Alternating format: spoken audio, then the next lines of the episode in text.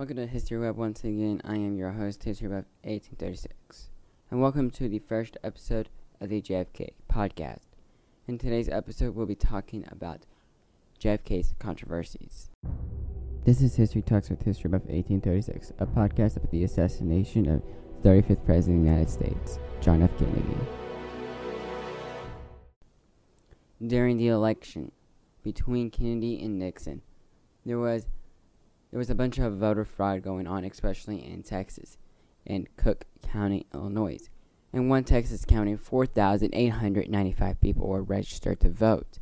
Instead, six thousand one hundred thirty-eight people were casting their votes.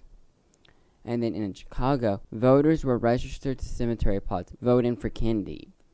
One news reporter went to an address where fifty-six voters were registered, soon to find out that house was demolished a long time ago.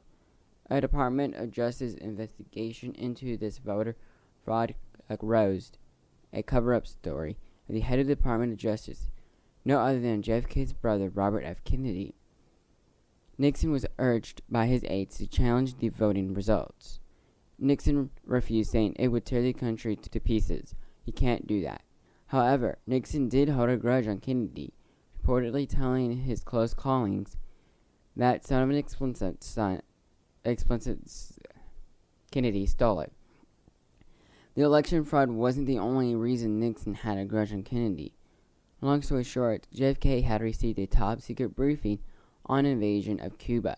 The invasion turned out to be a disaster, almost. That event almost turned into a nuclear war. Is it? Thanks for listening. Have a great day.